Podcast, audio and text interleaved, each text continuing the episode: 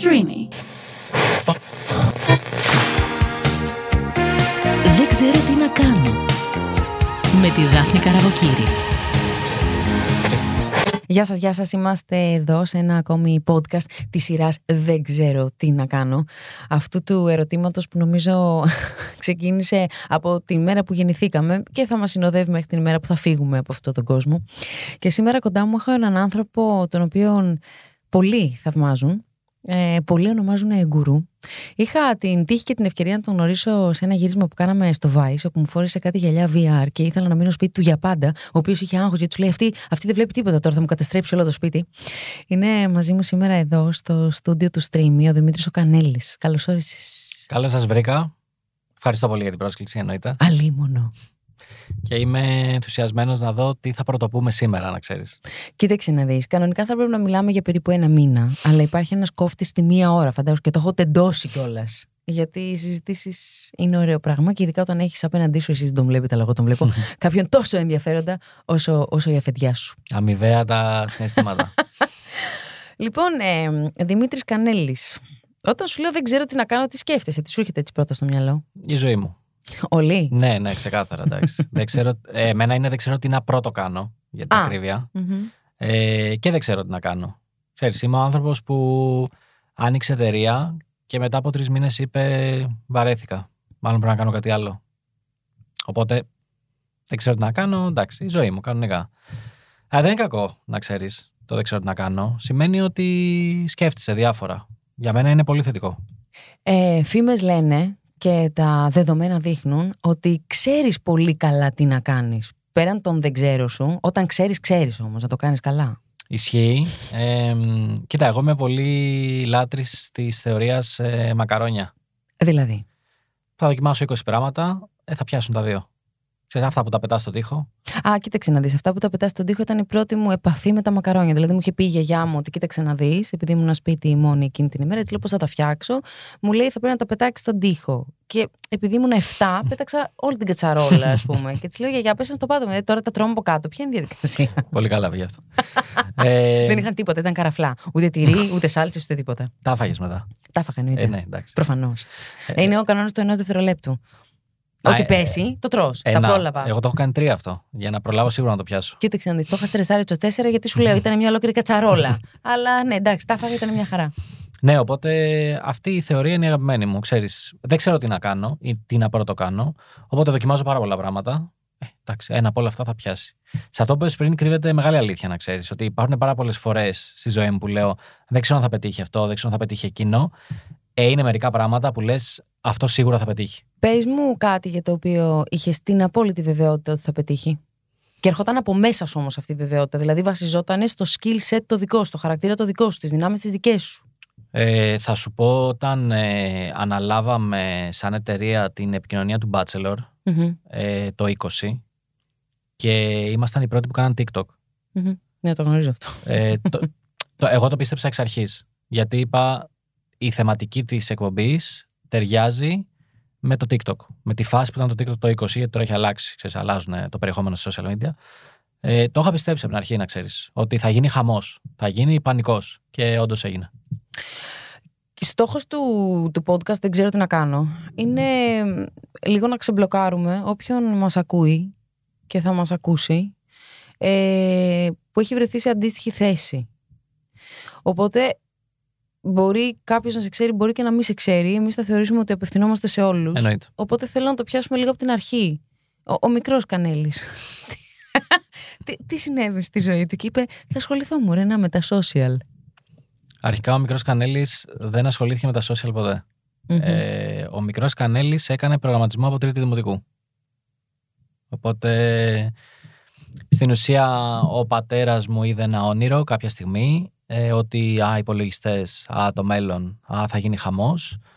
Εγώ είχα έτσι κι αλλιώς κλείσει προς υπολογιστές, έτσι. Ε, δηλαδή καθόμουν άπειρες ώρες, μας είχε φέρει ένα Pentium εκεί πέρα παμπάλαιο υπολογιστή και καθόμουν άπειρες ώρες, έψαχνα, έβαζα παιχνίδια, ψάχουλευα τα πάντα. Και μου λες κάποια στιγμή, αφού σε ενδιαφέρει τόσο, θες να σε πάω σε μια σχολή; Με πηγαίνει στην αρχή σε Techno Kids, τέτοια φάση σχολή. Ε, του λέω εντάξει, δεν μαθαίνω τίποτα. Ξέρω εγώ τι μπουρδες είναι αυτές εδώ μας κάνουν και τέτοια. Και... Είχες και θράσος. Μικρός Πάντα, και πάντα, θράσος. Ναι, πάντα. ναι, ναι. Ε, και μετά γνώρισαν έναν εκεί πέρα στη γειτονιά, ο οποίος ήταν σχολή πληροφορικής κανονική. Δηλαδή πήγαινες για να μάθεις προγραμματισμό.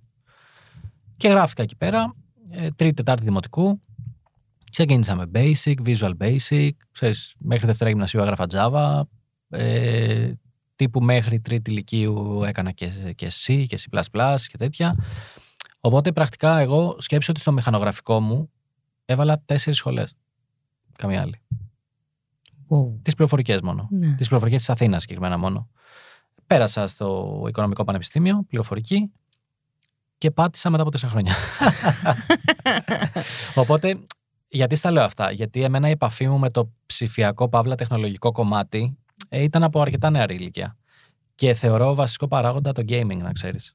Μμμ. Γιατί πέρα ότι το gaming είναι ένα από τα μεγαλύτερα industries που Μμμ. υπάρχει. Ε, Αυτό και η πορνοβιομηχανία. Μπράβο. Μμμ. Δεν ήθελα να το αναφέρω, αλλά μπράβο. Εγώ μπορώ και το λέω.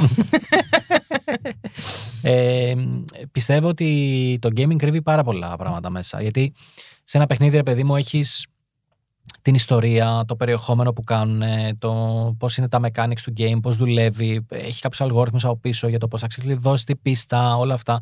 Ξέρεις και αυτά όλα βάζουν το μυαλό σου σε μια λογική το, του πώς δουλεύουν τα πράγματα σε ένα ψηφιακό περιβάλλον. Το οποίο θεωρώ ότι, ε, επειδή ακόμα είμαι gamer, έτσι παίζω, ε, θεωρώ ότι με έχει βοηθήσει πάρα πολύ. Πάρα μα πάρα πολύ.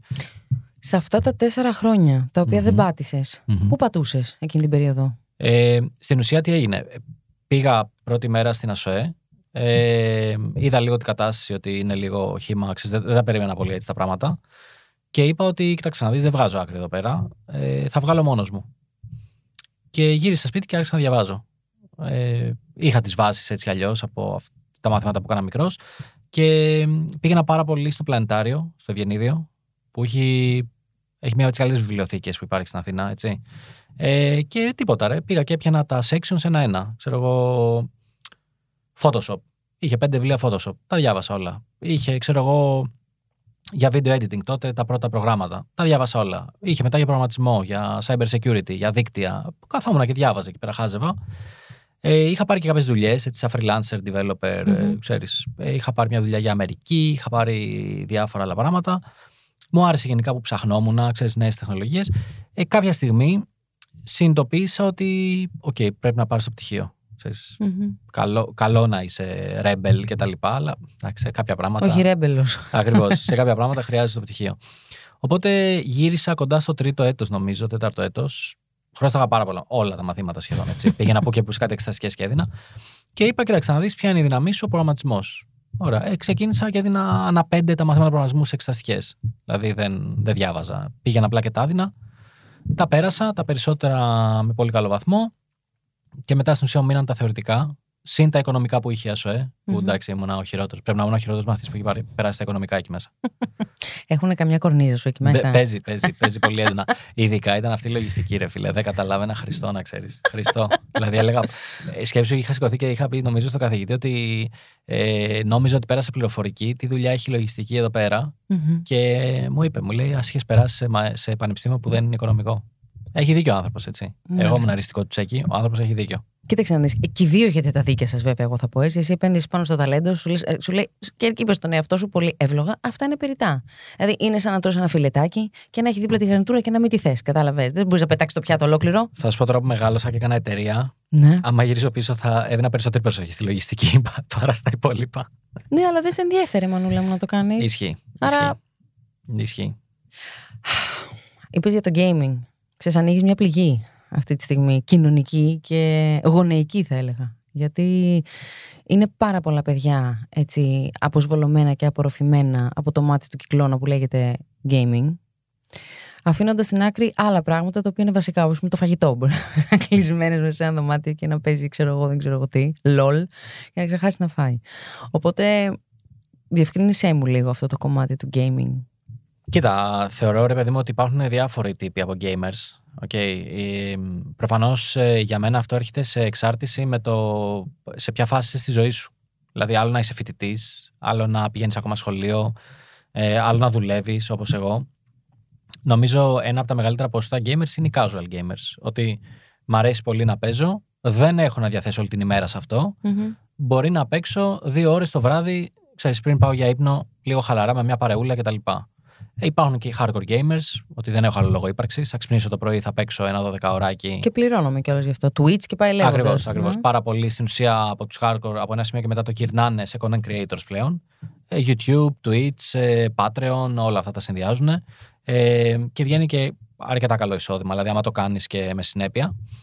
Ε, και Πόσο με... περίπου; Κοίτα, τα, οι τιμές στην Ελλάδα είναι πολύ διαφορετικές από εξωτερικό. Στο εξωτερικό, ένας ε, ο οποίος ασχολείται με το gaming και έχει πάνω από 50k, 60k subscribers στο YouTube, ε, βγάζει ένα εισόδημα για να ζήσει πολύ άνετα. Ε, στην Ελλάδα είναι διαφορετικά τα πράγματα. Έτσι. Τα, το market είναι πολύ μικρό, οπότε οι τιμές που πληρώνεσαι είναι πολύ πιο μικρές από το US market. Ε, τώρα από εκεί και πέρα, το gaming, κοίτα, για μένα είναι τρόπος αποσυμπίεσης. Δηλαδή, άμα δεν παίξω το βράδυ, δεν θα ηρεμήσω. Ο οργανισμός δεν θα ηρεμήσει. Άλλοι έχουν να δω φιλαράκια, ξέρω εγώ. Άλλοι έχουν να είναι πάνω από ένα κινητό και να κάνουν scroll. Ναι, και να βλέπουν TikTok τρεις ώρες. Ό,τι θέλει ο καθένας. Ε, εμένα με χαλαρώνει πάρα πολύ. Και με σκέφτεσαι τώρα να ουρλιάζω, να κοπανάω πληκτρολογία και τέτοια.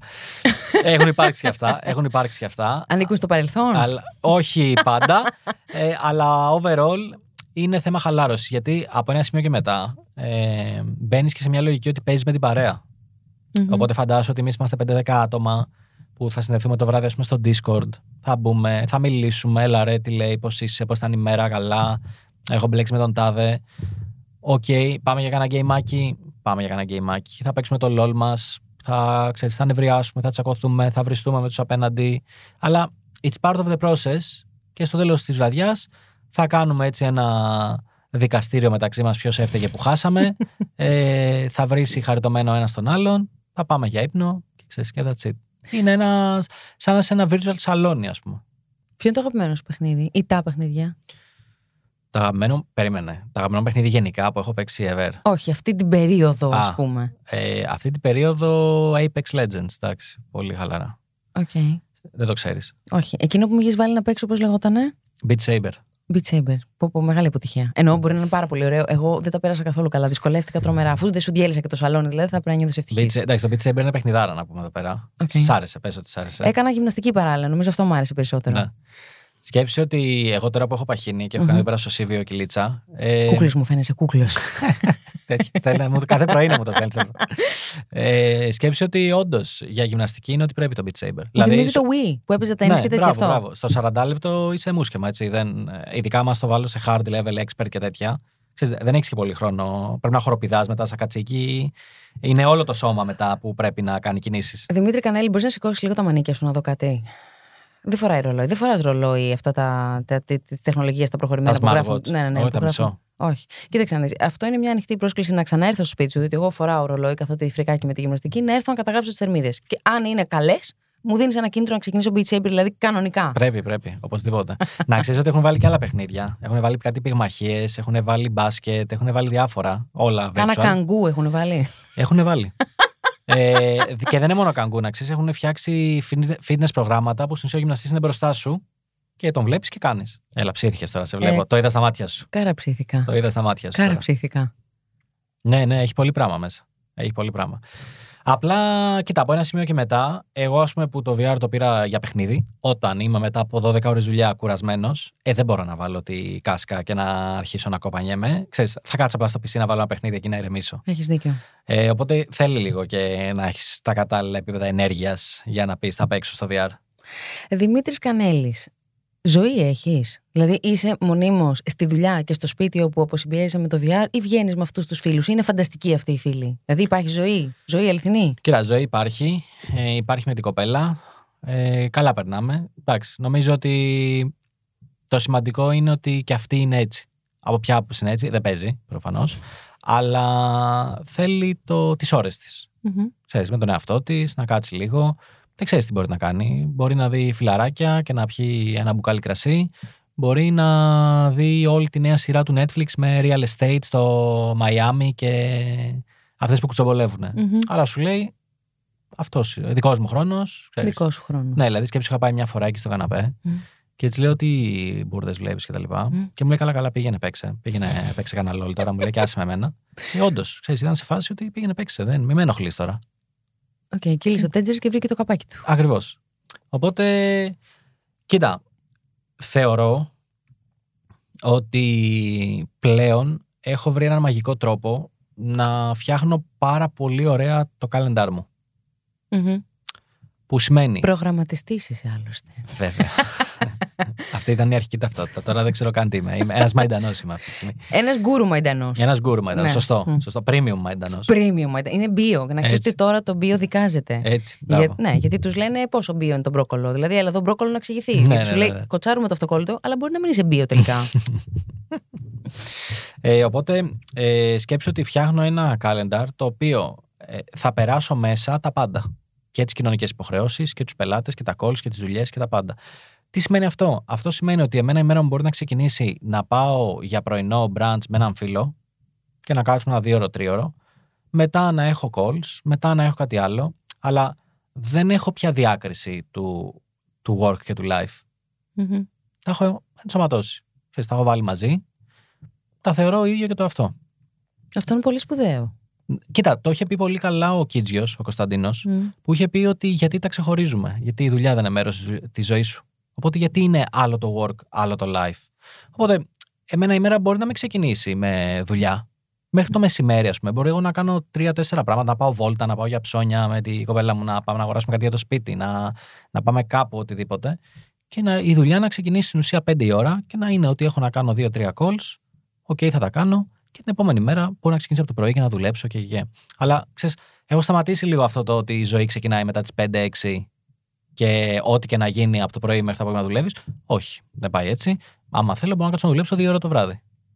Άμα εγώ είμαι άνετος. Άμα την επόμενη μέρα δεν έχω να κάνω κάτι. Άμα θέλω, μπορώ όλη μέρα να κάνω βόλτα και να πω ότι ξέρεις κάτι. Θα κάτσω από τις 5 μέχρι τις 9 το βράδυ ένα τετραωράκι να δουλέψω.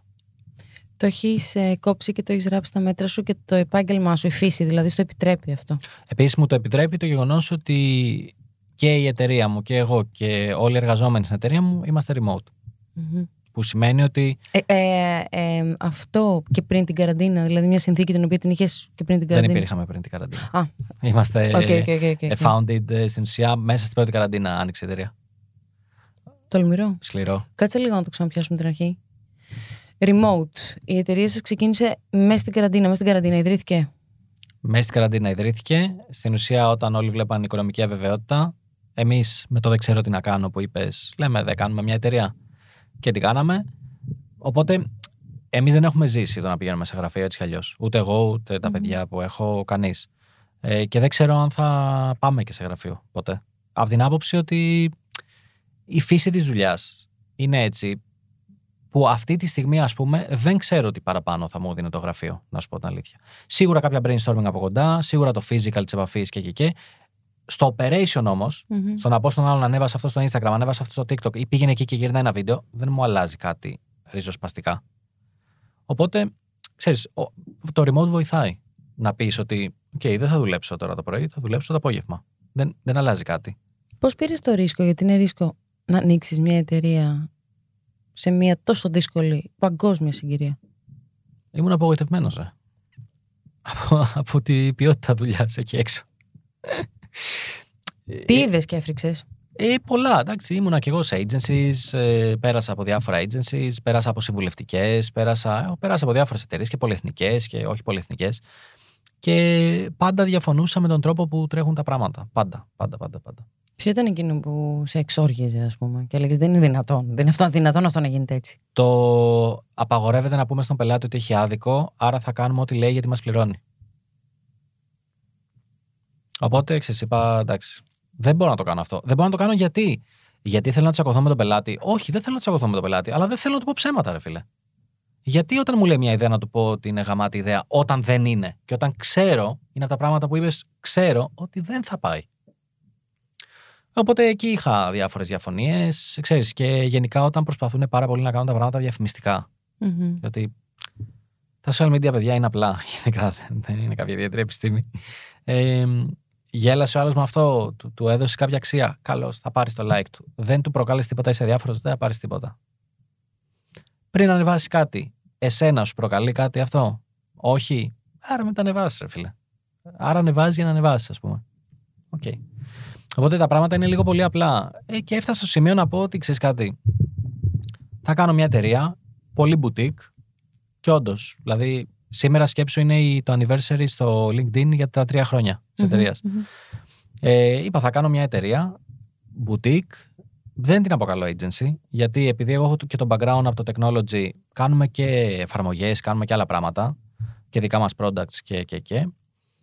Και απλά είπα ότι το μόνο που με νοιάζει είναι όχι σε όλα, γιατί δεν μπορείς να το πετύχεις όλα, αλλά στα περισσότερα εργαμότο να παραδίδουμε ποιότητα. Αυτό. Τίποτα άλλο. Δεν, δεν υπάρχει άλλο KPI. Προφανώς ε, από άψη budget και αυτά είμαστε πανάκριβοι. Έτσι, δεν το συζητάω.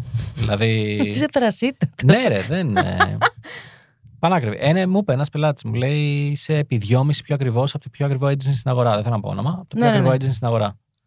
Μου λέει τιμέ, μου είπε ένα άλλος του ένα price list και μου λέει πού, πού είστε located, Νέα Υόρκη; Και του είπα Φαλιροφόρνια, bro. Νότια. Ε, Γιατί, Δημήτρη, γιατί τόσο ψηλές τιμές; γιατί δεν μπορείς να έχεις και ποσότητα και ποιότητα, ρε φίλε. Εγώ που θέλω να διασφαλίσω την ποιότητα στο 90%, στο 95% των πελατών μου, σημαίνει ότι δεν μπορώ να πάρω 120 πελάτες που παίρνουν κάποιοι. Δεν μπορώ να πάρω 180. Άρα τι σημαίνει αυτό, ότι Πέντε εγώ. και καλούς. Ακριβώς. Εμείς πέρσι δουλέψαμε με 10 accounts όλα και όλα. Όλη τη χρονιά έτσι. 10 accounts. Αυτό άμα τα ακούσει κάποιος που δουλεύει σε agency θα σου πει ε, ο, ο ένας account manager τρέχει μόνο 15 accounts, ξέρω εγώ. Οπότε δεν γίνεται. Πρέπει να διαλέξεις. Έχει ρίσκο, άπειρο ρίσκο. Εγώ, άμα χάσω ένα πελάτη μέσα στη μέση χρονιάς, παίζει να διαλυθεί όλο το budget planning που έχω κάνει. Έτσι, γιατί με ταρακουνάει πολύ πιο πολύ από το να έχω 80 πελάτες και να χάσω έναν. Έχει ρίσκο, αλλά να σου πω κάτι. Για να χάσω πελάτη, σημαίνει ότι έχω κάνει κάτι πολύ, πολύ λάθος. Οπότε προσπαθώ, αφού έχω λίγους πελάτες, να μην κάνω πολλά λάθη. Ότι θα γίνουν λάθη είναι σίγουρο, έτσι. Απλά να μην κάνουμε πολλά. Το θράσο σου, πού βασίζεται, το έχεις εντοπίσει; Τι εννοείς που βασίζεται; Πού βασίζεται το θράσο σου; Θράσος. Γιατί είναι θράσος, ρε φίλε; Επειδή λέω, λέω Ωραία. αλήθειες. Τα πολύ γερά κότσια θα πω. Τα πολύ γερά κότσια. Από πού προέρχονται; Να πεις ότι εγώ θα έχω 10, είμαι γαμάκριβος, οκ, άμα μου φύγει ένας, δύσκολα τα πράγματα. Και δεν σε κάνει να αλλαξοπιστήσεις και να θυσιάσεις λίγο ποιότητα για περισσότερη ποσότητα. Γι' αυτό το θράσος μιλάω. Που λέγεται ρίσκο, που λέγεται κότσια, που λέγεται σου πω. αλητία. Θα σου πω.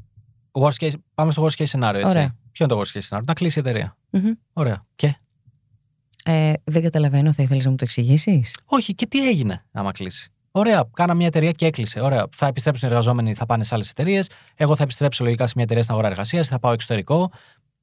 Θα ζήσουμε όλοι ευτυχισμένοι και θα πεθάνουμε στο τέλος και όπως θα πεθαίναμε έτσι κι αλλιώς. Οκ, δεν έγινε κάτι. Εννοώ. Δεν ήρθε το τέλος του κόσμου να κάνεις μια εταιρεία και να κλείσει. Ναι. Οπότε, αφού δεν, έ- δεν έγινε και τίποτα, ε, ας κάνουμε αυτό που θέλουμε να κάνουμε. Αυτό το mentality στο έχουν δώσει οι γονείς. Το έχεις δημιουργήσει μόνο σου, βγαίνοντας στην αγορά εργασίας; Ε, στην ουσ- θεωρώ ότι πήρα πολλά στοιχεία από τους γονείς μου, γιατί και οι δύο γονείς μου έχουν κάνει πράγματα μόνοι τους. Μμμ. Ο πατέρας μου είχε ένα δισκάδικο και έκανε διάφορα εκεί πέρα μόνος του. Ε, η μητέρα μου, συντηρήτρια έργων τέχνης, δούλευε μόνη της. Ε, Παρ' όλα αυτά, οι γονείς μου είχαν πάρα πολύ άγχος όταν τους είπα ότι θα κάνω εταιρεία και μου είπαν ακόμα και να μην κάνω, να ξέρεις. Και τους έγραψες πανηγυρικά. Ναι, τους είπα μην αγχώνεσαι, θα τα καταφέρουμε. Τους- ε, Εγώ ξέρεις τι λέω πάντα. Εδώ τα καταφέραν άλλοι, δεν τα καταφέρουμε εμείς. Τύπου 2% να πιστεύεις στον εαυτό σου, δεν σου λέω παραπάνω, 2%. Αυτό πρέπει να λες. Εδώ τα καταφέραν άλλοι, δεν τα καταφέρω εγώ. Εδώ τα έχουν καταφέρει κάποιοι στη τύχη, ρε, εσύ. Έχεις φοβηθεί όμως, είμαι σίγουρη. Κάποια στιγμή θα φοβήθηκε. Ναι, ρε, τι, κάθε βράδυ, τι εννοείς. Τι κάποια στιγμή. Εννοείται φοβάμαι. Τι Πες δεν μου, τι σε φοβάμαι. φοβίζει; Ε, πες, ότι, πες ότι φεύγει ένας πελάτης την επόμενη μέρα. Όχι γιατί δεν του κάναμε καλή δουλειά. Γιατί πολύ απλά του ανακοίνωσαν ότι ξέρεις κάτι. Έρχεται πληθωρισμός, έρχεται recession και πρέπει να μειώσουμε το budget. Άρα κόψτε αυτούς εδώ που τους χρυσοπληρώνονται. Και πες ότι φεύγει.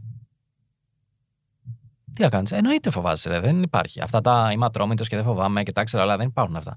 Απλά πρέπει λίγο να πεις ότι ξέρεις κάτι.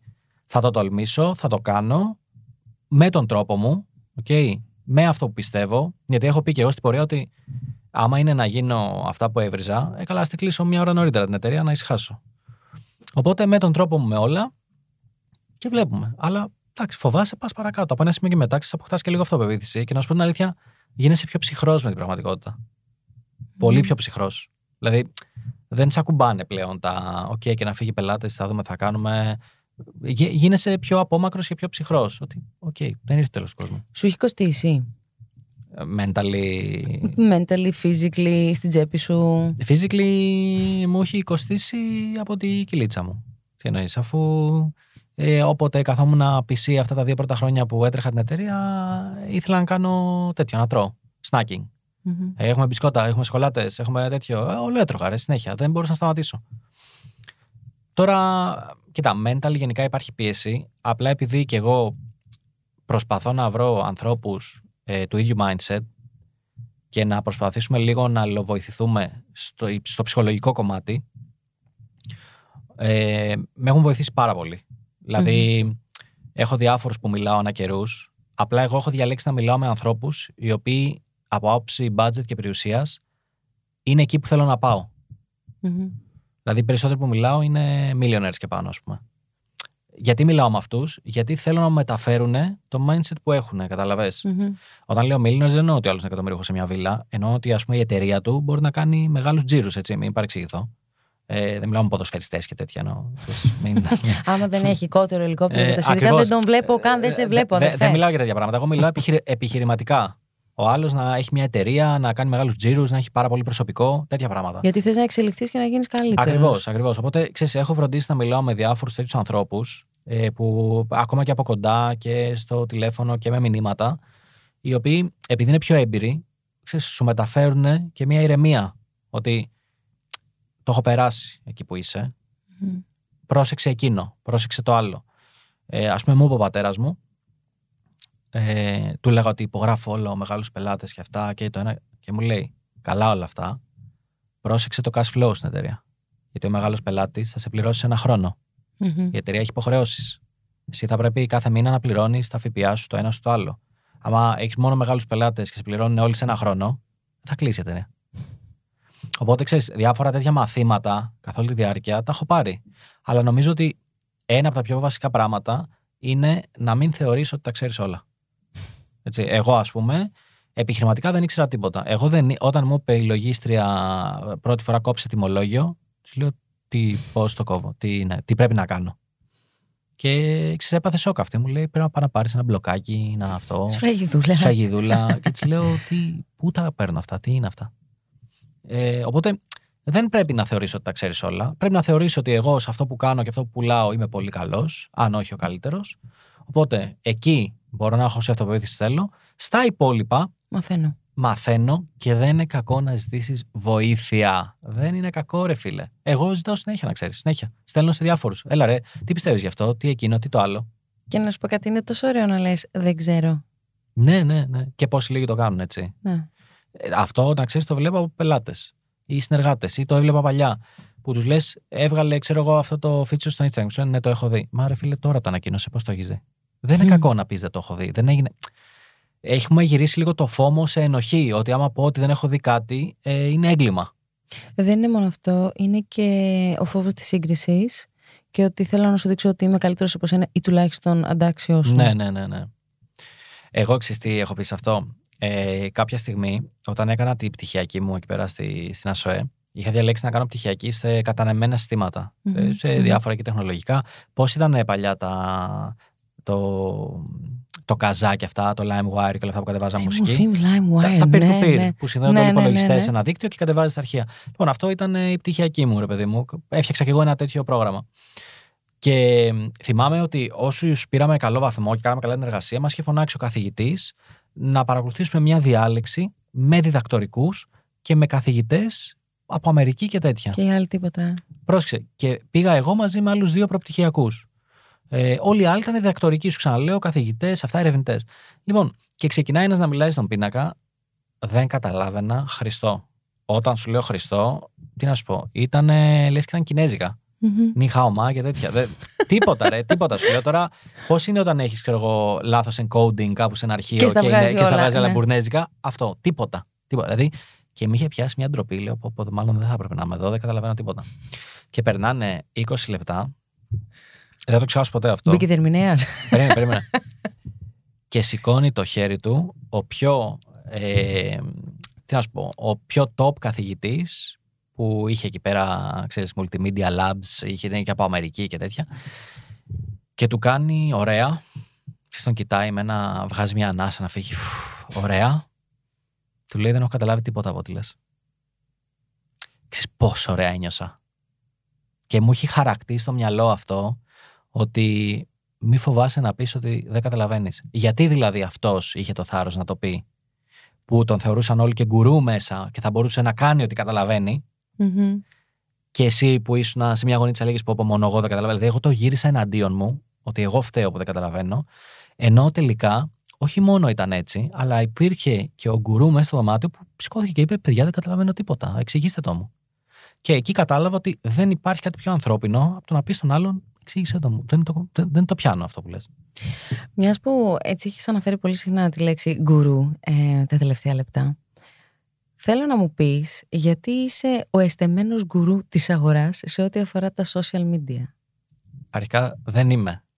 Τι εννοώ δεν είμαι. Θέλω να σου πω. Δεν, δεν τον ότι- έχω πάρει εγώ αυτόν τον τίτλο. Αυτό σου λέω. Σου έχουν δώσει λοιπόν αυτόν τον τίτλο. Γιατί πιστεύεις ότι στο, στον έχουν δώσει, δεδομένου ότι υπάρχει πάρα πολλοί κόσμος που ασχολείται επαγγελματικά με αυτό; Τι το διαφορετικό κάνεις εσύ και πιστεύεις ότι ο κόσμος σε βλέπει έτσι σαν γκουρού; Ακόμα και άνθρωποι που ασχολούνται με το αντικείμενο. Θα σου πω. Η βασική μου διαφορά είναι ότι πάρα πολλοί άνθρωποι που ασχολούνται με τα social media επαγγελματικά προέρχονται από background marketing ή διαφήμισης. Εγώ προέρχομαι από background πληροφορικής. Ένα το κρατούμενο. Νούμερο δύο, εγώ συνεργάζομαι τόσο με brands για να τους κάνω content, στρατηγικές ή οτιδήποτε άλλο θέλουν. Με κανάλια κιόλας, Ναι. τηλεοπτικά κτλ. Μπράβο, όσο είμαι και ο ίδιος content creator. Αυτό το στοιχείο δεν το έχει κανένας άλλος στην αγορά. Τι εννοώ, ότι άμα έρθει εμένα ένα brand και μου πει ποια είναι τα credentials σου, δεν θα του πω έτρεξα τον Bachelor. Θα του πω έχω το Thank you next. Εκεί πέρα δεν υπάρχει κάτι debatable να γίνει. Έχω φτιάξει ένα group το οποίο κοντεύει ένα εκατομμύριο. Ε, είναι από τα μεγαλύτερα στην Ευρώπη, γιατί μπήκα και στο, στο World Summit ε, των Μμμ. groups. Συγχαρητήρια. Και είναι. Μα έκανε, κάνει ένα event το Facebook. Άμα θε, Μμμ, μπαίνει με μμμ. τα groups, θέλουν σε όποιον έχει groups κτλ. Και, τα λοιπά. και σκέψω ότι εκεί πέρα κάνανε case study κάτι group στην Αμερική με 150.000. Το Thank you Next έχει 650.000, ας πούμε. Και έχουμε 6-7 εκατομμύρια reactions το μήνα. Δηλαδή αυτό είναι τώρα μια μηχανή που απλά παράγει engagement. Οπότε εκεί πέρα δεν υπάρχει κάτι να αμφισβητήσεις.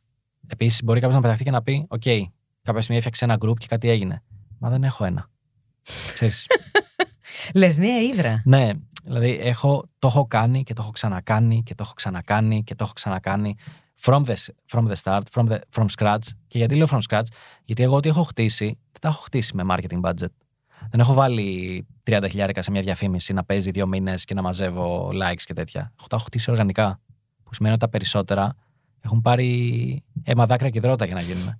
δηλαδή, το Thank you next, η ζωή στο γραφείο, το τμήμα προσωπικού δράματος, το screenshot που μου άλλαξαν τη ζωή, το, ε, έχω τώρα κάνει ας πούμε, στο Instagram το μικρές κυρίες και κύριοι και αυτό που ανεβαίνει. Οπότε θέλω να σου πω ότι δεν είναι ότι ήταν ένα wonder, α, έκανε κάποια στιγμή το thank you next κτλ. Και όλα αυτά τα υπόλοιπα που σου λέω έχουν 100.000, 160.000. ε, Το ε, τμήμα προσωπικού δράματο έχει φτάσει 250.000 και έπεσε. Το ξανακάναμε από την αρχή και έχει φτάσει 120 πάλι. Δηλαδή, ξέρεις, δεν είναι το Α, το έκανε μια φορά και κάτι έγινε. Όχι, γι' αυτό και τα credentials μου πάντα αφορούν αυτά. Ότι κοίταξε να δεις, άμα εγώ το έχω κάνει οργανικά και το έχω κάνει έτσι σε τέτοιο βαθμό, ε, εντάξει, φαντάζομαι. Εντάξει, μπορώ να σε κάνω να πάρεις μερικά likes παραπάνω στο Instagram σου. Μίλησέ μου για το Thank you next. Κοίτα, το Thank you Next είναι, νομίζω, έγινε cult, έτσι. Θεωρώ ότι πέρασε στη γλώσσα του ίντερνετ. Έχω δει πάρα πολλά πράγματα με την. Έχω δει να έχουν βγάλει merchandise. Έχω δει... Και δεν μιλάω για να απευθύνονται στο τραγούδι της Ariana Grande. Μιλάω ξεκάθαρα απευθυνόμενοι στο την στη χιλόπιτα. Θεωρώ ότι από ένα σημείο και μετά γίναμε cult. Περάσαμε σε ένα άλλο στάτους. Αναγνωρίζω ότι είναι σε πτωτική πορεία. Γιατί όμως είναι σε πτωτική πορεία, γιατί είναι η πλατφόρμα σε πτωτική πορεία. Εμάς η βάση μας ήταν το Facebook. Το Facebook είναι έτσι κι αλλιώς σε πτωτική πορεία, οπότε αυτό επηρεάζει και εμάς. Βέβαια, ως ένας άνθρωπος της αγοράς και γενικά κοιτώντας μπροστά, εμείς από εδώ και δύο χρόνια περίπου έχουμε TikTok ε, και κοντεύουμε νομίζω και 80-90 χιλιάδες κιόλα followers. Κάνουμε σκετσάκια. Δεν είναι το ίδιο, γιατί εμείς community θέλουμε να είμαστε. Θέλουμε ο κόσμος απλά να μοιράζεται τις ιστορίες του κτλ. Οπότε ξέρεις, συνεχίζει, όχι με το engagement, το peak που είχαμε. Συνεχίζει σε μια καλή τροχιά. Ο κόσμος τα αγαπάει, ξέρει που θέλει να πάει να μοιραστεί και να γελάσει κάτι για σχέσεις. Θεωρώ ότι θα μπορούσε να έχει εξελιχθεί και προς μια άλλη κατεύθυνση. Δηλαδή, μας είχαν πλησιάσει κάποια στιγμή για να γίνει σειρά. Μμμ. Ε, θεωρώ ότι ας πούμε, σε αυτό το τρένο θα έπρεπε να έχουν πηδήξει πάνω περισσότεροι. Να πούνε ότι πάμε να το κάνουμε μια ωραία μοντέρνα σειρά.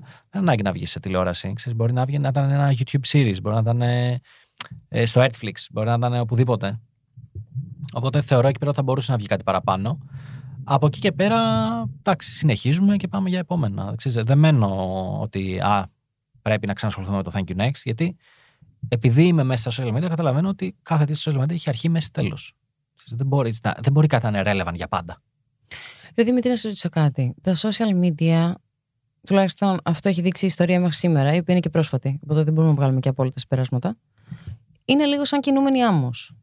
Δηλαδή, κάποτε ήταν το High Five, ήταν το MSN, μετά ήρθε το Facebook, ήταν μόνο για πανεπιστήμια, τελικά έγινε για όλο τον κόσμο. Τώρα περισσότεροι το χρησιμοποιούν, ξέρω εγώ, για το marketplace Μμμ. ή απευθύνεται σε μεγαλύτερα ηλικιακά κοινά. Ήρθε το Instagram που λες, wow, it's the next big thing, ας πούμε. Μετά ήρθε, ξέρω εγώ, το Snapchat, το έτσι, το αλλιώς. Τώρα σου λέει ότι αν πας στο OnlyFans, έχεις λύσει όλα τα προβλήματα της ζωής σου, ξέρω εγώ. Ψέμα μεγάλο. Ξέ- ε, Έχεις λογαριασμό. Θε να στείλω να δεις φωτογραφίες. Έχεις λογαριασμό δικό σου στο OnlyFans; όχι, ρε. Κάτσε, περίμενε για να ανεβάζω για να βλέπω; Για να ανεβάζεις, αγαπητέ μου. Για να ανεβάζω, όχι, δεν Άμα ανέβαζες, θα γινόμουν συνδρομητριά σου, ξέρεις. με, Ε, καλ, με καλτσούλες, σοβρακάκια και τέτοια, ξέρεις. Μο- μο- μο- Ό,τι θες, με μακαρόνια, με κοιμά, χωρίς κοιμά κτλ. πολλά πράγματα. Ε, είναι λίγο κινούμενη άμμος. Δεν σε αγχώνει αυτό ότι πρέπει να είσαι μονίμως relevant, άρα πρέπει να είσαι μονίμως ενήμερος. Δηλαδή νιώθω, ενώ ξέρω ότι κάνεις το δικό σου detox το καλοκαίρι, νιώθω ότι δεν μπορείς ποτέ να κάνεις unplug. Κοίτα, είναι. Περίμενε, είναι δύο διαφορετικά πράγματα. Είναι, το ένα είναι πόσο γρήγορα αλλάζουν οι πλατφόρμες στα κοινωνικά δίκτυα και πότε έρχεται κάτι, πότε φεύγει. Το άλλο είναι το, ε, το all day, all night ongoing content που συμβαίνει μέσα στα social media. Ναι, το ένα είναι ότι κάνεις μια δουλειά η οποία σήμερα είναι, θε- αύριο δεν είναι, θεωρητικά πάντα έτσι, εντός και Ακριβώς, εκτός εισαγωγικών. ακριβώς. Και το άλλο είναι ότι η δουλειά σου αυτή απαιτεί να είσαι μονίμως από πάνω της. Ναι. Εντάξει, ισχύει αυτό. Ε, απλά από ένα σημείο και μετά νομίζω ότι δεν είναι αυτό που είπα, ότι δεν μπορείς να διαχωρίσεις τη δουλειά από τη ζωή. Δηλαδή, εγώ ε, αυθόρμητα και συνέστητα θα μπω στο TikTok να δω, να σχολάρω έστω για μισή ώρα, να δω ποια trends θα μου βγούνε, να πω ωραία αυτά, για να τα στείλω και να πω αυτά πρέπει να γίνουν από τον τάδε πελάτη. Οπότε νομίζω ότι από ένα σημείο και μετά αναγκαστικά το κάνεις integrate. Το θέμα είναι που θέτεις όρια. Δηλαδή, άλλο να μπω ένα μισάωρο στο TikTok για να δω κάποια trends κτλ. Και άλλο να περάσω 4 ώρες στο TikTok. Μμμ. Ξέρεις, είναι που βάζεις τα ωριά σου. Από εκεί και πέρα, άμα το δεις χαλαρά, από ποια άποψη, ότι και να μην κάνουμε πρώτη το trend, δεν ήρθε το τέλος του κόσμου. Σημασία έχει να το κάνουμε, όχι να το κάνουμε πρώτη. Οπότε, άμα το δεις έτσι, εντάξει, δεν χρειάζεται να πεθάνουμε και από το άγχος στο τέλος. Να ξέρεις, γενικά έχω φύγει από τη λογική τα. Να είμαι ο πρώτος, να, να, να. Βγάζουμε περιεχόμενο. Οκ, τέλεια. Δεν χρειαζόμαστε κάτι άλλο αυτή την εποχή.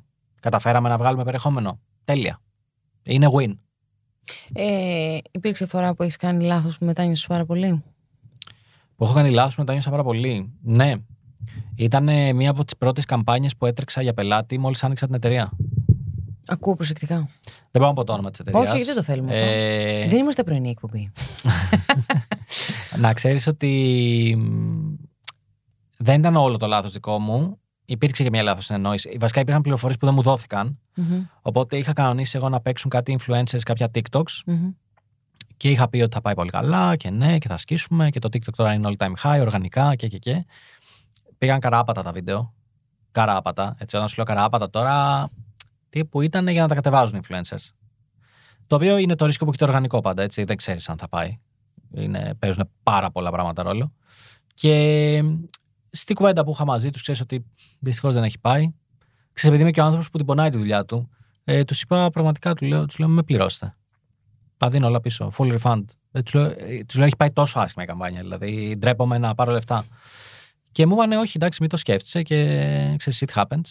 Και πάνω εκεί στην κουβέντα τους λέω, συγγνώμη. Περίεργο πάντως σου λέω που δεν πήγανε ούτε μηντιακά που τα βάλατε sponsor. Και μου λένε, Μα δεν τα βάλαμε. Και τους λέω, Τι εννοείται. Τους λέω, Συγγνώμη, τους λέω, Η καμπάνια δεν είχε media από πίσω να τρέξει κάτι. Όχι, όχι, μου λέει, μόνο τα οργανικά ποστάραμε. Και εκείνη που παθαίνω το, το τέτοιο και τους λέω, συγγνώμη, άρα τους λέει η καμπάνια είναι να κάνουμε πέντε post orga- organic. Και μου λένε ναι, και τους κάνω, οκ. Ε, και εκεί είναι που σταμάτησα να έχω τόσες τύψεις. λοιπόν, ότι έκανα λάθος, I own it, αλλά δεν ήταν και όλο δικό μου, να σου πω την αλήθεια. Έχεις πει όχι σε συνεργασίες. Είμαι σίγουρη ότι έχεις πει πολλά. Πλάκα μου κάνεις τώρα. Βασικά, έχεις, ε, ε, Κάθε μήνα. Τι εννοείς; Ναι. Έχεις κρατήσει πέντε ναι, τα σταθερά σου, τα δέκα. Κάθε μήνα, ε. κάθε μήνα. Είναι, για μένα είναι η ερωτελεστία για να, πε- για να περάσει ο άλλος και να μπει στην εταιρεία. Ε, τον περνάω από συνέντευξη. Νομίζεις Δηλαδή; ότι αυτός μου κάνει συνέντευξη, αλλά πραγματικά εγώ του κάνω συνέντευξη. Ε, το νούμερο ένα είναι το mindset του, ρε, εσύ. Να καταλάβει. Ε, αρχικά, τοξικός πελάτης φεύγει από το παράθυρο, δεν το συζητάω έτσι. Τι σημαίνει για σένα τοξικός πελάτης; Από το 6 ώρα, έλα το θέλω για, σε 5 λεπτά, please κάτω μου. Δεν υπάρχουν αυτά. Αυτά είναι εντάξει, δεν έχουμε μεσαίωνα εδώ πέρα. Ε, μέχρι φωνές, μέχρι να σου μιλάει απότομα, μέχρι επειδή σε πληρώνω θα το κάνεις. Αυτά δεν... Not my cup of tea. Που λένε, Thank you next. Που, ε, ναι, εντάξει, δεν είμαστε τώρα για τέτοια. Τύπου πρέπει όποιος είναι να συνεργαστούμε να αναγνωρίζει ότι έρχομαι σε σένα για το creativity που έχεις και εσύ και η ομάδα σου, άρα σε εμπιστεύομαι για να συνεργαστούμε. Άμα είναι να μην με εμπιστεύεσαι, να αμφισβητείς ό,τι λέω και να το κάνεις second thought, δεν έχει νόημα να συνεργαστούμε. Δεν θες εμένα, θες απλά κάποιον να κάνει αυτό που θα του πεις. Και τα μπατζιλίκι. Ακριβώς. Εγώ πάντα είμαι ο άνθρωπος που θα πει ότι με, με τους συνεργάτες μας είμαστε one team. Δεν υπάρχει εμείς και εσείς. Εγώ θέλω ιδέες να πέφτουν στο τραπέζι. Δεν με νοιάζει από ποια πλευρά έρχονται. Αλλά πρέπει όλη η ομάδα να μην έχει εγωισμό. Τη στιγμή που μπαίνει ο εγωισμός στο δωμάτιο, φεύγει η δημιουργικότητα, έτσι. Δεν μπορεί, δεν μπορεί να έχεις και τα δύο. Δεν μπορεί να έχεις και αυτό που θα πει Α, κοίτα τι ιδέα πρότεινα. Α, από μένα το είδατε. Και να πεις μεθαύριο και τι ωραία καμπάνια που βγάλαμε. Δεν γίνονται αυτά. One team, δεν υπάρχει κάτι άλλο. Οπότε ναι, δεν είναι. Άμα ο πελάτης είναι λίγο ξέρεις, κουκουρούκου, δεν υπάρχει πε- περίπτωση συνεργασίας. Εμείς κοιτάμε πελάτες οι οποίοι καταλαβαίνουν, καταλαβαίνουν το effort που βάζουμε, εκτιμάνε το creativity, εκτιμάνε ότι ναι, αυτά που κάνουμε και λέμε τα εμείς δεν είναι για όλη την αγορά, είναι για λίγους και αυτοί λίγοι που θα τα κάνουν θα είναι innovative. Μμμ. Και το εκτιμάνε αυτό, τους αρέσει να είναι. Οπότε εκεί- για εκεί είμαστε. Με ποια κριτήρια επιλέγεις τους συνεργάτες σου; Τους εργαζόμενους που έχω στην εταιρεία. Ναι, ναι. Λοιπόν, εδώ θα σε εκπλήξω. Γιατί όποιον έχω μέσα στην εταιρεία, δεν είμαστε πολλά άτομα τώρα. Είμαστε 4-5 προς το παρόν, αλλά ξέρεις, μεγαλώνουμε σιγά σιγά. Ε, είναι όλοι από άσχετο background. Ξέρεις, δε- δεν, ε, δεν κάνω recruit από την αγορά. Δεν τη θεωρώ. Την αγορά τη θεωρώ λίγο περίεργη, να ξέρεις. Οπότε σκέψου ότι ένας άνθρωπος που έχω, που είναι ρε παιδί μου από, τα, από το δεξί μου χέρι, πριν δούλευε εστίαση. Δεν, ε, μια άλλη κοπέλα που έχω και πρακτικά είναι head of operations τη εταιρεία, πριν δούλευε σε ναυτιλιακή. Δεν έχει σχέση με, ούτε με marketing, ούτε με digital, ούτε με τίποτα. Δεν, ε, εγώ κοιτάω χαρακτηριστικά, ρε. Δεν- Αυτό θέλω να μου πεις. Ποια είναι εκείνα τα χαρακτηριστικά που σε κερδίζουν; ε, νούμερο ένα, να ξέρω ότι θα βάλει πλάτη όταν χρειαστεί. Ε, γιατί, OK, okay, κανείς δεν είναι τέλειος. Κάποια στιγμή, ναι, θα χρειαστεί να κάνουμε κάτι το οποίο θα πρέπει να γίνει μετά τις ώρες εργασίας. Θα γίνει, δεν είναι, ξέρετε, δεν είναι κακό. Shit happens. Απλά συμβαίνει, θα συμβεί. Γιατί, Γιατί δουλεύουμε στο Ιντερνετ και το Ιντερνετ δεν κλείνει 6 ώρα. Τι να κάνουμε; Οπότε να ξέρω ότι ξέρεις, δεν θα μου πει. Όχι, δεν θα μου πει όχι. Είναι σεβαστό να μου πει όχι. Απλά άμα εγώ το έχω ανάγκη και καίγομαι και αγχώνομαι και έχω υδρώσει και και και, να ξέρω ότι θα μου πει μην αγχώνεσαι, το έχω. Μμμ. Ξέρεις, θα το κάνω και όλα οκ. κλπ. Οπότε να ξέρω ότι θα βάλει πλάτη. Ε, νούμερο 2, ε, loyalty. Μμμ. Να ξέρω ότι ξέρεις, είναι πιστός, ρε παιδί μου. Δηλαδή, δεν Πιστός ήρθε- και έμπιστος. Ακριβώς. Δηλαδή, δεν ήρθα στην εταιρεία για να βγάλω λεφτά και σε ένα χρόνο να φύγω και να πω δούλευα με τον Κανέλη, έτρεξα αυτά και πάρτε με αλλού και να πάρει και άλλα λεφτά και μετά από τρεις μήνες να φύγει και από εκεί και να πάει αλλού και να πει δώστε μου και άλλα λεφτά και να κάνει αυτό το job hopping από εδώ και από εκεί. Εγώ, πώς να το πω, θέλω άτομα, τους έχω πει. Εγώ μακάρι να γίνουμε σκλαβενίτης. Μπορούμε να γίνουμε σκλαβενίτης που έχει οικογένειες και τους ίδιους υπαλλήλους κτλ. Αυτό θέλω. Άμα φύγει πάλι από την εταιρεία, είναι ήττα της εταιρείας είναι. Παρόλο που στα agents αλλάζουν ε, ξέρεις, κάθε μήνα και τέτοια. Ε, εγώ τους βλέπω όλους long term. Και γι' αυτό να ξέρεις ότι τους έχω μοιραστεί με κάποιους ε, career path για τα επόμενα πέντε χρόνια και τέτοια. Ότι θα πάρεις μια αύξηση τότε, η δεύτερη αύξηση θα την πάρεις τότε. Άμα θες τότε να μιλήσουμε για κάποια extra benefits, για leasing, για οτιδήποτε άλλο. Ε, του χρόνου θα καταφέρουμε να κάνουμε ιδιωτική ασφάλιση, μπλα μπλα. Δηλαδή, τους έχω κάνει ένα διεξοδικό career path, ότι παιδιά, εκεί πάμε. Εκεί θέλουμε να φτάσουμε. Δεν θέλουμε να φτάσουμε ο Κανέλης να βγάλει λεφτά. Ο Κανέλης θα βγάλει λεφτά στην πορεία, έτσι κι αλλιώς. Θέλουμε να φτάσουμε στο να είμαστε όλοι OK και happy και κυρίως η εταιρεία να μας δώσει πράγματα για τη ζωή μας. Αμάξι, ε, benefits, κινητά, οτιδήποτε. Ωραία. Αυτό είναι το πλάνο. Το βλέπετε, το ξέρετε. Δεν μπορεί να πει κανείς έφυγα γιατί δεν ήξερα, ας πούμε. Άμα δεν σε αρέσει σεβαστό, μπορείς να φύγεις. No problem. Αλλά σου δείχνω και την επόμενη μέρα πώς θα είναι. Εσύ, τι μοντέλο επαγγελματικό ακολουθείς, Αυτά από κάπου τα έχεις δει; Υπάρχει κάποια εταιρεία που γουστάρεις πολύ και λες και τα ξαναδεί. Αυτή, αυτή έχω ως πρότυπο. Εταιρεία πρότυπο δεν έχω. Απλά εγώ έχω συγκεντρώσει ό,τι με ενοχλούσε όταν δούλευα. Και είπα ότι. Δεν θα τα κάνω. Ναι, δεν θα τα κάνω. Δηλαδή, όταν κάποιος συνεργάτης γύρισε και μου είπε ότι θέλει να παραιτηθεί από ένα project, ε, κάθισα και του μίλαγα δύο ώρες στο τηλέφωνο. Και προσπάθησα να μάθω το λόγο, ρε παιδί μου. Όταν εγώ πήγα να παραιτηθώ από ένα project όταν ήμουν μικρός, μου είπαν εντάξει, καλή συνέχεια. Εγώ κάθισα δύο ώρες και του είπα τι έγινε. Κάτι έχει γίνει προφανώς. Τι δεν κάναμε καλά. Είναι το οικονομικό. Να το λύσουμε. Όχι. Και τελικά υπήρχε πρόβλημα με έναν άλλον συνεργάτη και το λύσαμε. Ξέρεις, δεν, όλα λύνονται γενικά. Το θέμα είναι να υπάρχει θέληση να λυθούν. Και το θέμα είναι να μιλάει ο κόσμος, έτσι. Δηλαδή, εγώ τους παρακαλώ, μιλήστε μου, πείτε μου. Να σε ρωτήσω κάτι, ρε Δημήτρη. Υπάρχουν πολλά αρνητικά στην κοινωνία που ζούμε και ειδικά στα εργασιακά περιβάλλοντα. Επειδή έχεις υπάρξει σε αυτά ως κομμάτι τους, επειδή ηγείσαι τώρα ενός άλλου κομματιού και επειδή συνεργάζεσαι με πολλούς. Γιατί, γιατί είναι τόσο κακός ο χώρος; Γιατί είναι κακός ο χώρος. Είναι οι συμπεριφορές πολύ άσχημες. Υπάρχει πάρα πολύ arrogance γενικά. Υπάρχει Ναι, αυτό ναι, το, ναι, το- ναι. το ότι δε- έχω θέματα εγωισμού. Πρέπει να σου αποδείξω ποιος είμαι. Αλαζονία. Νομίζω ότι έχουμε την κακή συνήθεια και δεν γίνεται μόνο στην Ελλάδα αυτό που θα πω έτσι. Γίνεται και παγκοσμίως. Ναι, απλώς εγώ το λέω ζώντας στην Ελλάδα. Ακριβώς. Ακριβώς. Ε, νομίζω ότι έχουμε την κακή συνήθεια να δίνουμε, να κάνουμε μάλλον manager κάποιον επειδή πέτυχε αύξηση τζίρου. Τι θέλω να πω; Θέλω να πω ότι το βασικό για να έχεις μια ομάδα από κάτω σου είναι τα soft skills. Πώς, πώς μπορείς να τους χειριστείς, ε, τι συναισθηματική νοημοσύνη έχεις για να καταλαβαίνεις καταστάσεις, ε, τι, να καταλαβαίνεις τα προβλήματα, να μιλάς μαζί τους, να τους εκπαιδεύεις, να τους ανεβάζεις level, να τους κάνεις να motivate, όλα αυτά. Αυτό στις περισσότερες εταιρείες στην Ελλάδα δεν συμβαίνει. Ο manager δεν είναι αυτός. Ο manager είναι απλά ο από πάνω μου, ο οποίος πέτυχε κάποιους στόχους στο τρίμηνο, στο εξάμηνο και επειδή πέτυχε τους στόχους, τσακ, του κοτσάραμε και μια ομάδα από κάτω. Οπότε, άμα δεις, και είναι και πολύ κλεισέ ατάκα αυτή που θα πω και τη λένε συνέχεια στο LinkedIn, ο κόσμος δεν αφήνει ποτέ εταιρεία. Αφήνει managers. Έχει πολύ μεγάλη διαφορά αυτό. Μμ. Δεν φεύγω από την χ εταιρεία γιατί μου έκανε κάτι η εταιρεία. Τη λατρεύω την εταιρεία. Φεύγω γιατί ο από πάνω μου μου έκανε κάτι. Οπότε νομίζω ότι το νούμερο ένα πρόβλημα είναι αυτό. Ότι θα έπρεπε να γίνεται πολύ μεγαλύτερη εκπαίδευση στο κομμάτι του management. Του management ομάδων, στο κομμάτι της εταιρικής κουλτούρας, σε όλα αυτά τα πράγματα. Τα οποία τώρα έχουν ξεκινήσει και γίνονται. Και γι' αυτό νομίζω και βλέπουμε και θετικά σημάδια σε μερικές εταιρείες που στρώνεται λίγο η κατάσταση και βλέπεις ότι βλέπεις ε, συνομιλικού μας να κλείνουν 6 χρόνια σε εταιρεία, 7 χρόνια από αυτά. Μέχρι πριν ε, μερικά χρόνια ήταν, ε, όχι δεν τα βλέπει. Σου λέει ο άλλος, καλά, κάθισε ένα χρόνο, άντε να φύγω. Τι θέλει ο κόσμος, στα αλήθεια; Στη δουλειά. Μμμ. Στα social. Τι θέλει ο κόσμος στα social; Θέλει κλειδαρότρυπα, θέλει δράμα, θέλει ψέμα, θέλει μ, πλαστικές, θέλει ομορφιά, θέλει τελειότητα, Νο- θέλει δράμα, κλάμα. Νομίζω δεν μπορώ να είμαι αισιόδοξος γι' αυτό, οπότε θα πω ότι θέλει δράμα.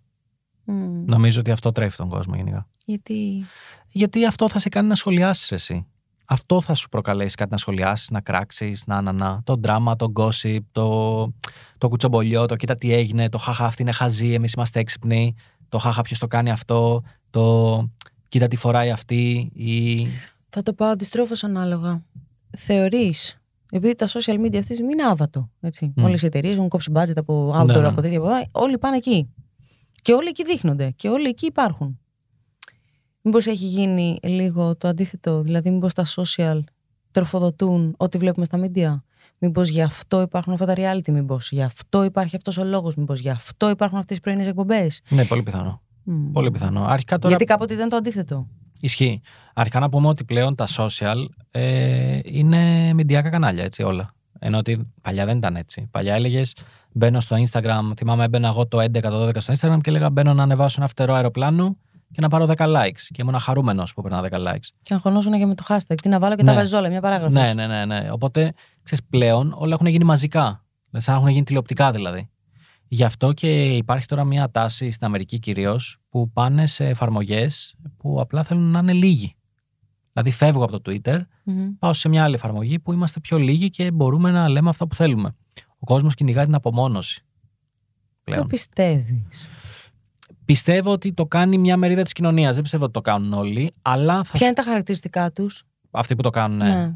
Ε, πιστεύω ότι δεν γίνονται αποδεκτοί από τις υπόλοιπες πλατφόρμες. Για ποιο λόγο, αν μπορούσες να πεις, να κάνεις μια μαντεψιά; Ε, Κυρίως σε political correctness. Μμμ. Απλά θα σου πω ότι για μένα είναι ξεκάθαρο ότι ο κόσμος θέλει να επικοινωνήσει απλά. Γι' αυτό μπήκε στα social media. Δεν μπήκε στα social media για να καταναλώσει περιεχόμενο. Για να επικοινωνήσει μπήκε. Και για να επιβεβαιωθεί. Αυτό ήρθε μετά. Όταν εμένα μου είπανε μπες στο Facebook γιατί εκεί θα βρεις τους μαθητές από το σχολείο, μπήκα για να δω τι κάνουν οι μαθητές μου από το σχολείο και να τους στείλω μήνυμα, έλα πώς είσαι κτλ. Σιγά σιγά αυτό έχει ξεχαστεί ότι έχω μπει για να επικοινωνήσω. Και έχει γίνει ότι έχω μπει για να επιβεβαιωθώ, όπως σωστά είπες, για να καταναλώσω περιεχόμενο, για να κράξω, για να, για να. Και μου έχει γίνει συνήθεια να το κάνω αυτό. Αλλά η νούμερο ένα ανάγκη είναι επικοινωνίας. Γι' αυτό και είδαμε τρομερή αύξηση ε, σε εφαρμογές chat. Από εκεί που ήταν βασιλιά στο Facebook, ξαφνικά έγινε βασιλιά σε χρήστες στο WhatsApp. Ξαφνικά έγινε το Viber. Ξαφνικά έγινε το Messenger. Ξαφνικά. Δεν είναι τυχαίο που η Meta, η Facebook πήγε για αγορά στο WhatsApp. Σου λέει τι γίνεται εδώ πέρα, πάρτι γίνεται. Οπότε επιστρέφουμε ότι το κύριο πράγμα που θέλει να κάνει ο κόσμος από το Ιντερνετ είναι να επικοινωνήσει. Και απλά τα άλλα έρχονται συνέχεια ως απόρρια από αυτό. Δηλαδή, σου στέλνω εγώ ένα μήνυμα στο Messenger, δεν μου απαντάς. Ε, θα χαζέψω λίγο, καταλαβες, μέχρι να μου απαντήσεις. Ή θα σου στείλω, θέλω να σου πιάσω την κουβέντα και ντρέπομαι να σου πω, πω, πω τι κουκλάρα είσαι, να βγούμε για ένα ποτάκι. Ε, θα σου στείλω ένα meme. Μορφή επικοινωνίας είναι πάλι, καταλαβες. Σε όλους αυτούς που έχουν λογαριασμούς τώρα, που οι περισσότεροι έχουν. Και Εντάξει. μας ακούνε αυτή τη στιγμή. Ναι. Θα μπορούσες να τους πεις ποια είναι τα μεγαλύτερα τους λάθη; Στο λογαριασμό τους. Μα δεν θέλουν όλοι να γίνουν ε, viral, ρε, εσύ. Σε αυτούς που θέλουν να γίνουν, σε αυτούς που θέλουν να έχουν like. Χωρίς να τους ξέρεις. Έτσι, ένα συμπέρασμα. Η μεγαλύτερη πατάτα που κάνεις είναι αυτή. Να κλε και να ανεβάζεις story. Λέω εγώ τώρα, δεν ξέρω. Όχι, όχι. Συνήθως η μεγαλύτερη πατάτα είναι η μη συνέπεια. Δηλαδή, ανεβάζω σήμερα και ανεβάζω μετά από 10 μέρες πάλι. Αυτή είναι η μεγαλύτερη πατάτα. Είναι ότι πώς ξεχωρίζουν, ρε παιδί μου, οι content creators, ε, οι επαγγελματίες από αυτούς που απλά προσπαθούν να γίνουν. Πέρα από το content, ότι συνήθως έχει μια γωνία ξεχωριστή. Το νούμερο δύο είναι ότι απλά έχουν μια τρομερή συνέπεια. Α πούμε, εγώ δεν μπόρεσα ποτέ στο προσωπικό μου Instagram να έχω αυτή τη συνέπεια. Γιατί βαριόμουν, ρε, από ένα σημείο και μετά. Αλλά αν με ρωτάς ποιο είναι το νούμερο ένα λάθο που κάνουν όλοι και τα brands, είναι η συνέπεια. Κανείς από αυτούς δεν ανεβάζει κάθε μέρα. Κανείς. Ανέβασα σήμερα, εντάξει, θα ανεβάσω μεθαύριο πάλι. Δεν έγινε κάτι. Ε, και όμως έγινε. Οπότε η συνέπεια είναι το νούμερο ένα. Μπορείς να απαντήσεις σε όλους αυτούς που το έχουν πορεία, γιατί ξαφνικά τη μία μέρα μπορεί να τους ακολουθήσουν μυριάδες κόσμου και την άλλη μέρα να φύγουν αντίστοιχα μυριάδες κόσμου. Ό,τι συμβαίνει τώρα με το Instagram. Που είδαμε, ας πούμε, πριν από δύο εβδομάδες ότι όλοι ξαφνικά ανεβήκαμε και μετά πέσαμε. Καλά, αυτό ήταν συμβαίνει; καθάριση. Ήταν καθάριση. Ναι. Ε, από εκεί και πέρα είναι ότι δεν ξέρεις κάθε μέρα πώς θα δουλέψει ο αλγόριθμος. Okay. Γι' αυτό και η συμβουλή που δίνουμε επαγγελματικά είναι ότι ανεβάστε κάθε μέρα. Γιατί αφού δεν ξέρω πώς θα δουλέψει ο αλγόριθμος, σημαίνει ότι τη μία μέρα μπορώ να πάρω 3 likes, την άλλη μέρα μπορώ να πάρω 15. Άρα, εγώ τι πρέπει να κάνω για να αυξήσω τις πιθανότητες, απλά να ανεβάζω κάθε μέρα. Γιατί κάποια στιγμή θα με ευνοήσει και θα είμαι εκεί που πρέπει. Οπότε, εμένα το βασικό, αυτό είναι το πρώτο tip για, το, για όσους θέλουν να κάνουν content. Ε, το δεύτερο tip είναι ότι εντάξει, περισσότεροι κάνουν πράγματα που βλέπουν, ρε. Ενώ δεν, δεν θα γίνει έτσι η φάση. Τι εννοώ; Να σου το πω σε product το παραδειγμα Υπάρχει Google. Okay. Δεν πρόκειται εγώ να πάω να φτιάξω μια μηχανή αναζήτησης και να ξεπεράσω την Google. Η Google υπάρχει τέλος, τελείως. Άμα την ξεπεράσει κάτι, θα είναι το chat GPT, το AI ή οτιδήποτε άλλο. Κά- κάτι διαφορετικό όμως, που φτιάχτηκε διαφορετικά και απαντάει στην ίδια ανάγκη. Οπότε, όταν εσύ βλέπεις τυχή influencer και λες, θα γίνω κι εγώ influencer, αλλά κάνεις ακριβώς το ίδιο content που κάνει αυτή, δεν πρόκειται να την ξεπεράσεις. Πρέπει να κάνεις κάτι διαφορετικό που κάνει αυτή, στοχεύοντας το κοινό αυτήν. Άρα δεν κάνουμε το ίδιο. Όχι, δεν γίνεται να κάνεις το ίδιο. Μα πώς θα κάνεις το ίδιο και θα ξεχωρίσεις; Είναι και η. Πιανού είναι του, του Ainra η ατάκα που λέει αφού γεννήθηκες για να ξεχωρίζεις, γιατί. Είσαι πας- τελικά ίδιος. Ναι, γιατί θες να είσαι ίδιος με τους άλλους, κάπως έτσι. Δεν το θυμάμαι τώρα ακριβώς. Αν θέλει κάποιος να διαφημιστεί, που θα πάει; Να διαφημιστεί Μμμ. στα social. Μμμ. Ας Σε πάει- ποια πλατφόρμα; Δεν εννοώ εταιρεία. Ας πάει σε κάποιο agency, πρέπει να σου πω. Α, και όχι μόνος του. Ε, σε ποια πλατφόρμα θα πάει; Εξαρτάται από το κοινό του, εξαρτάται από τι Η πουλάει. ηλικία του. Ε, ναι, την ηλικία του. Αν με ρωτάς αυτή τη στιγμή ε, ποιο θεωρώ το πιο δυνατό social medium είναι το TikTok. Μακράν. Ενώ ότι και για conversions και για όλα. Θεωρώ ότι το TikTok είναι, είναι καταπληκτικό. Μμμ. Ποιο είναι το μεγαλύτερο σου guilty pleasure; Το μεγαλύτερό μου guilty pleasure. Λοιπόν, το Την μεγα- αλήθεια, την αλήθεια. Είναι τα Εννοείται. τηλεγλέντια. ας Δεν πούμε. έχω, δεν έχω τέτοια θέματα, να μην πω αλήθειες. ε, το μεγαλύτερο guilty pleasure είναι ότι βλέπω όλες τις ρομαντικές cheesy ταινίες που υπάρχουν στο πλανήτη. Αλλά τώρα σου μιλάω ρομαντική τύπου... Notebook, ας πούμε. Όχι, το notebook είναι τύπου οριακά κανονική ταινία σε αυτά που βλέπω. Α, Εγώ τώρα σου μιλάω για B-movies που βάζεις στο Netflix με άγνωστους ηθοποιούς και απλά είναι ότι γύρισα στην, ε, στην πατρίδα μου και είδα αυτή που πήγαινα σχολείο μαζί έκτη δημοτικού και που ξέρεις ακριβώς πώς θα καταλήξει, που οι ατάκες είναι cheesy. Κάθομαι και τα βλέπω όλα αυτά. τρως κάτι παράλληλα; Ε, όχι. Να ξέρεις όταν βλέπω ταινία δεν, ε, δεν με βολεύει να κραντσάρω και τέτοια. Όταν είμαι στο PC, ποσότητες. Αλλά όταν ξαπλώσω τελικά για ταινία, τίποτα. Ε, θα κάνω focus στη ταινία. Τι σου. Γιατί έτσι σου χαϊδεύει την ψυχή αυτό το cheesiness, το ακραίο cheesiness που περιγράφεις; Δεν ξέρω, απλά μ' αρέσει. Εσύ. Τ' αρέσει. Μ' αρέσει. Μ' αρέσει, δηλαδή, με χαλαρώνει. Με χαλαρώνει ότι βλέπεις εκεί πέρα ένα love story εντελώς cheesy, ξέρω εγώ. Γίνεται άλλος και της φωνάζει η Elizabeth ε, come back και μετά φασώνονται μέσα στη μέση του δρόμου. Ε, και με, με χαλαρώνει. Ε, Ανεξήγητο λόγο έτσι. Αλλά τώρα σου λέω cheesy. Να γεννάει τώρα η κοπέλα μου και να μου λέει κλείστο. Δεν, δεν βλέπετε αυτό το πράγμα που βλέπεις. Για να καταλάβεις τα επίπεδα, δεν σου λέω τώρα για ένα notebook και ξέρεις, Pride and Prejudice και τέτοια. Αυτά είναι αριστουργήματα. Καλά, Pride and Prejudice έτσι κι αλλιώς είναι. Ε, αριστουργήματα μπροστά σε αυτά που βλέπω. Τώρα σου λέω για σκέψου B-movies. Μη σκέφτεσαι καν γνωστούς ηθοποιούς. Ε, ξέρεις, λίγο φθηνές παραγωγές. Ε, λίγο πώς να το κάνουμε ρομαντικό και ο άλλος απλά μπαίνει μέσα και τη φυλάει και είναι awkward. Ε, αυτό που βγάζει. Ναι. Τέτοια πράγματα τώρα.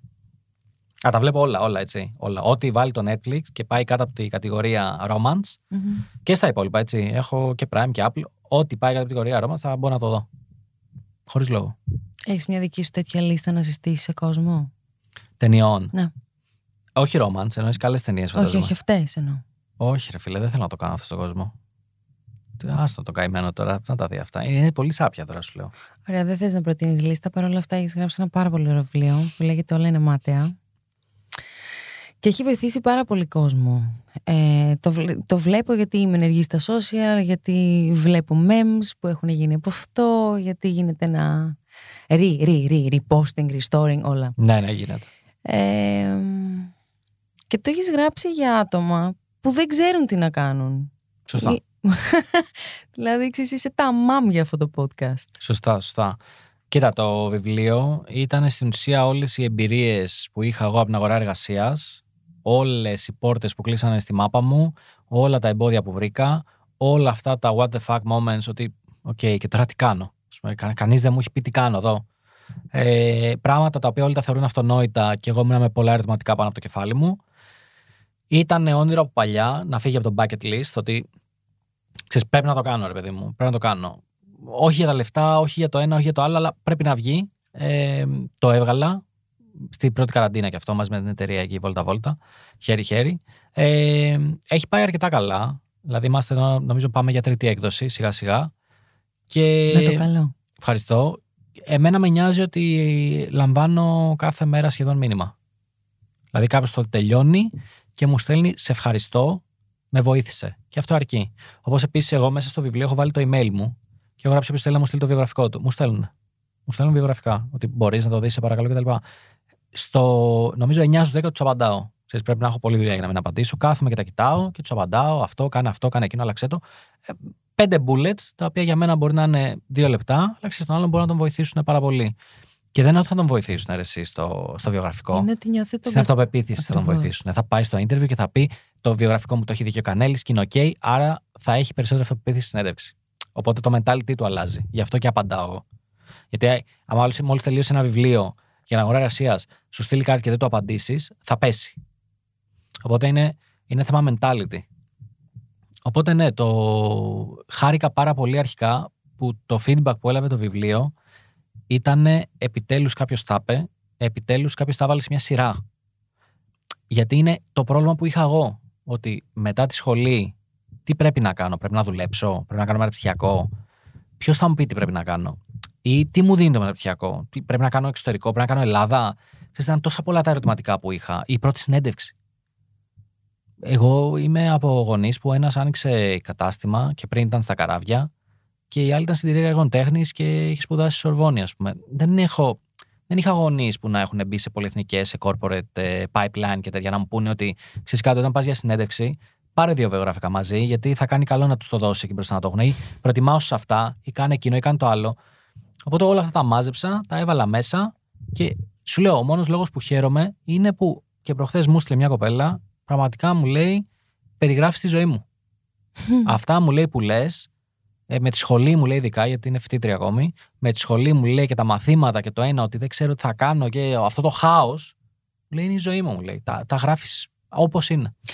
Εγώ επειδή δεν είμαι ούτε φυλάδα, ούτε εφημερίδα, ούτε πρωινάδικο, ούτε θα γράψω κάποιο σούπερ σε αυτό το podcast, δεν θα σε χαρακτηρίσω γκουρού, αλλά μπορώ να καταλάβω ότι κανείς δεν είναι τυχαίος.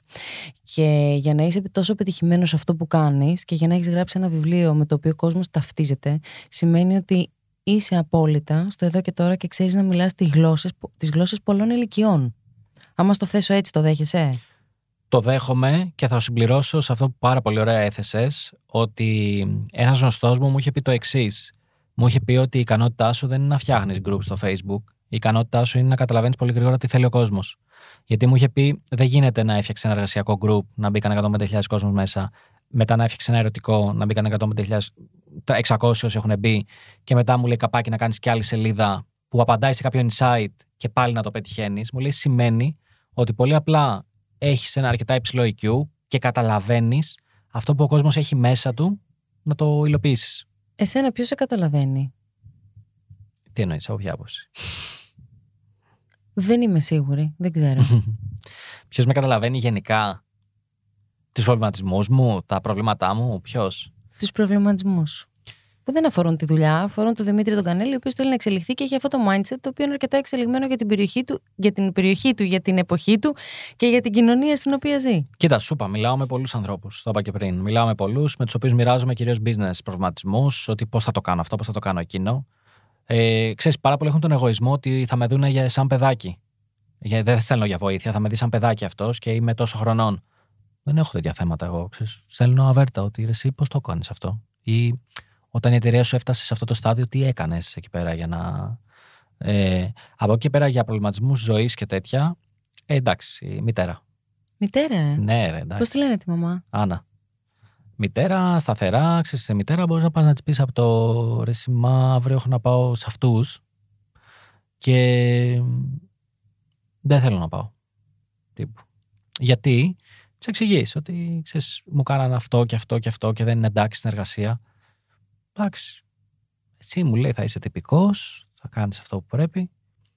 Εντάξει, δεν είναι ακολουθώ 100% πάντα. Ξέρεις, υπάρχει Αλλά είναι μια... μεγάλη θαλπορή, Άρα καταλαβαίνω. είναι μεγάλη θαλπορή, ρε, Mm. εσύ, γιατί εντάξει, έχεις κάποιον που σου λέει ότι θέλει πάντα το καλό σου, ας πούμε. Ξέρεις, υπάρχει κάτι πιο αγνό από αυτό; Κάποιος να θέλει πάντα το καλό σου. Δεν υπάρχει. Θα μου πεις, ο πατέρας σου δεν θέλει πάντα το καλό σου, γιατί δεν τον αναφέρεις; Ο πατέρας μου, επειδή έχει υπάρξει και επιχειρηματίας, έχει μέσα το στοιχείο του business κατευθείαν. Δηλαδή, θα του πεις κάτι για έναν πελάτη, η μάνα μου θα δει το συναισθηματικό κομμάτι σε εμένα, ποιο είναι το impact, ο πατέρας μου θα δει το business.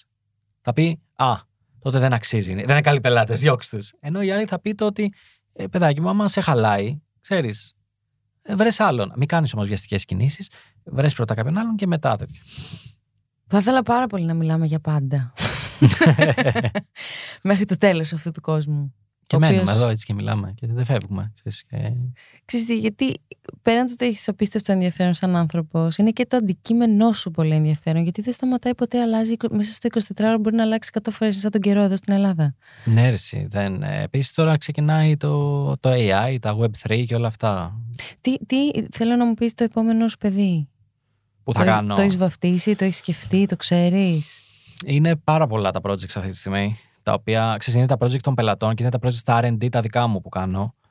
Αυτή τη στιγμή ετοιμάζουμε ένα site το οποίο είναι όλο με AI generated γραμμένο και θέλουμε να το βγάλουμε τέλος του μήνα.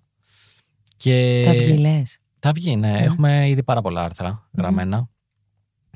Και ετοιμάζουμε και θα, τον Μάρτιο περίπου θα βγάλω ένα collection σε NFT που θέλω να κάνω sold out. Δε- δεν είναι για Ελλάδα. Είναι πολύ πιθανό να μην μάθεις καν ότι το έβγαλα, ας πούμε. Γιατί είναι άλλα τα κανάλια το οποίο θα επικοινωνηθεί. Δεν, δεν θα είναι το κανέλης εκεί πέρα. Γιατί ο κόσμος, globally, δεν νοιάζεται. Δεν ξέρει ποιος είναι ο κανέλης και δεν τον νοιάζει και ποιος είναι ο κανέλης. Το νοιάζει το NFT που θα βγάλω να έχει μια χρησιμότητα, να έχει ένα ωραίο artwork και να το αγοράσει για να μπορέσει να βγάλει κάτι παραπάνω μετά.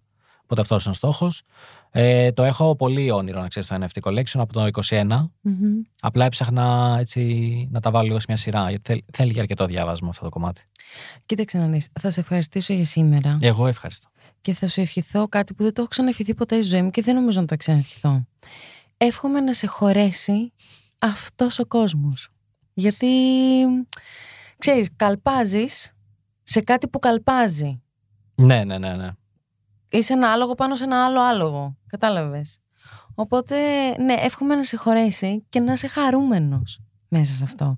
Και όχι αχόρταγος. Γιατί είναι ένα άλλο κακό. Από, από δύο καλπάζοντα άλογο και Ισχύει. υπάρχει. ναι. Ισχύει, greedy. Ε, όχι, σε ευχαριστώ πάρα πολύ. Αρχικά ήταν μεγάλη μου χαρά που ήμουν εδώ πέρα και ξέρεις ότι είναι χαρά όποτε τα λέμε. Οπότε, ξέρεις, δεν είναι... Μόνο ευχαρίστηση έχω. Make us proud. Έτσι πρέπει. hashtag, hashtag makes us proud. Ευχαριστώ. Εγώ ευχαριστώ.